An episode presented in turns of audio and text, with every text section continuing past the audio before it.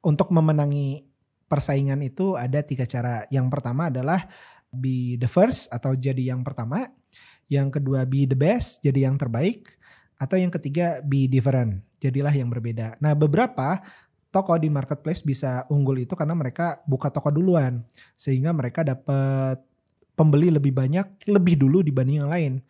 Mereka dapat review lebih banyak dan lebih awal dibanding yang lain. Walaupun harganya sama, punya kecenderungan orang memilih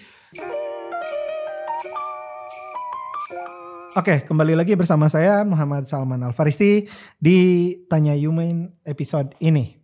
Ada pertanyaan dari audiens kita yaitu uh, mengenai ini ya marketplace tips menghindari perang harga di marketplace. Tapi sebelum saya ngomong soal tips, kita harus sadari bahwa marketplace itu ibarat satu pasar yang dibikin oleh satu institusi eh, tertentu di mana di sana banyak ruko dan orang berkunjung ke sana dengan berbagai macam intensi. Dia tidak hanya datang ke toko kita, dia juga bisa lihat toko-toko lain, bisa bandingkan harga kita dengan harga toko lain.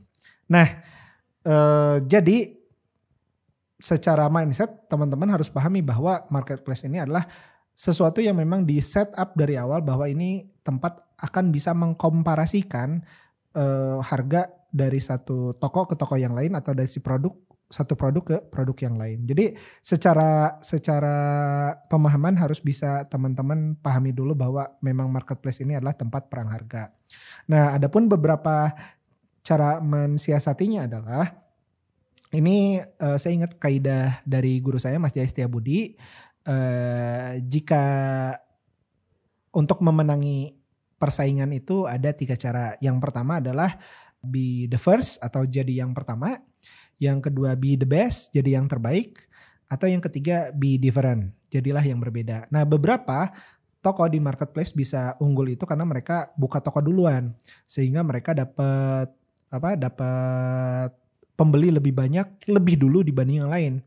Mereka dapat review lebih banyak dan lebih awal dibanding yang lain. Walaupun harganya sama, punya kecenderungan orang memilih satu toko yang reviewnya lebih banyak atau ulasannya lebih banyak dibanding toko lain yang memprovide produk yang sama dengan harga yang sama. Itu harus dipahami. Jadi kaidah jadilah yang pertama itu bisa kita lihat ya kondisi yang terjadi di marketplace.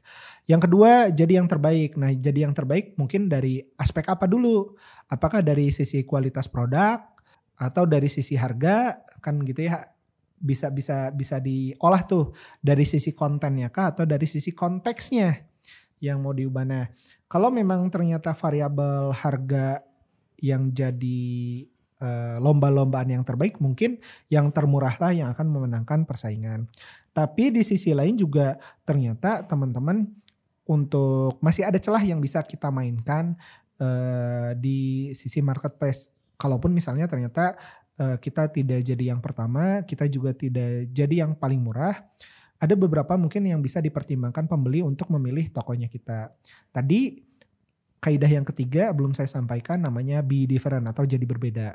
Nah, dalam melihat satu produk itu ternyata tidak hanya produk itu sendiri, tapi dari sisi distribusi. Nah, teman-teman bisa perhatikan betul aspek distribusi ini. Bisa jadi uh, ada dua produk yang dengan harga yang sama, tapi jarak pengiriman berbeda. Nah, ini masih ada celah.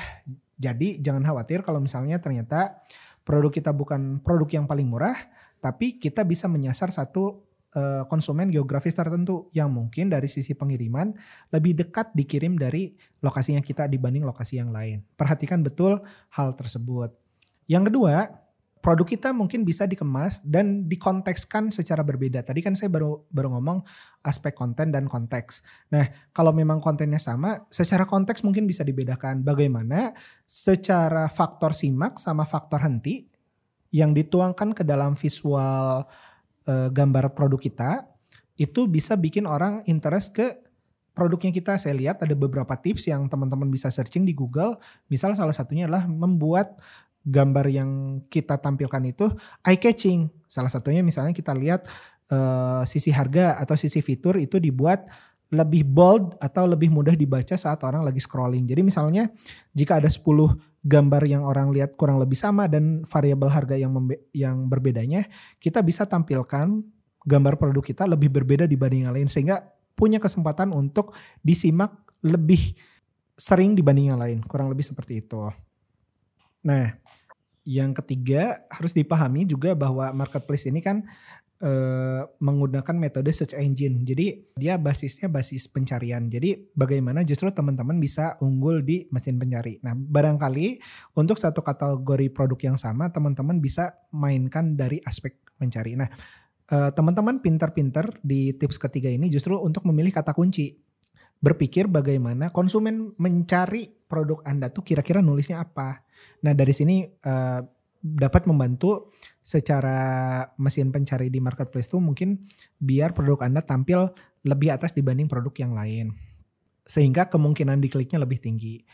Terus gunakan foto yang yang keempat ya, gunakan foto atau visual yang memastikan mereka mau mengklik produk Anda. Nah, sebelum di post ke sana mungkin secara sekilas teman-teman bisa uji dulu di tempat lain di luar marketplace uh, misalnya menampilkan di sosial media atau nanya ke teman langsung kira-kira di antara beberapa foto foto mana yang menjadi anggukan masal di antara lima foto ini ternyata foto keempat tuh untuk 10 orang memilih foto keempat dari 15 orang yang di, ditanya.